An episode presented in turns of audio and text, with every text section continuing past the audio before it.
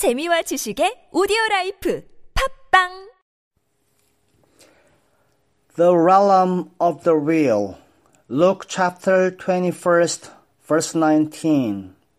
In your patience possesses ye your souls. When a man is born again, there is not the same robustness in his thinking or reasoning for a time as formerly.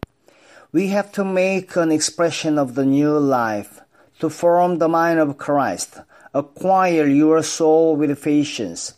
Many of us prefer to stay at the threshold of the Christian life instead of going on to construct a soul in accordance with the new life God has put within.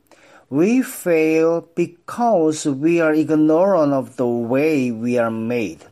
We put things down to the devil instead of our own undisciplined natures. Think what we can be when we are roused.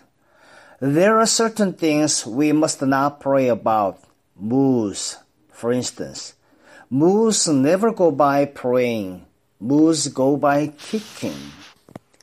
A mood nearly always has its seat in the physical condition, not in the moral. It is a continual effort not to listen to the moods which arise from a physical condition. Never submit to them for a second. We have to take ourselves by the scruff of the neck and shake ourselves.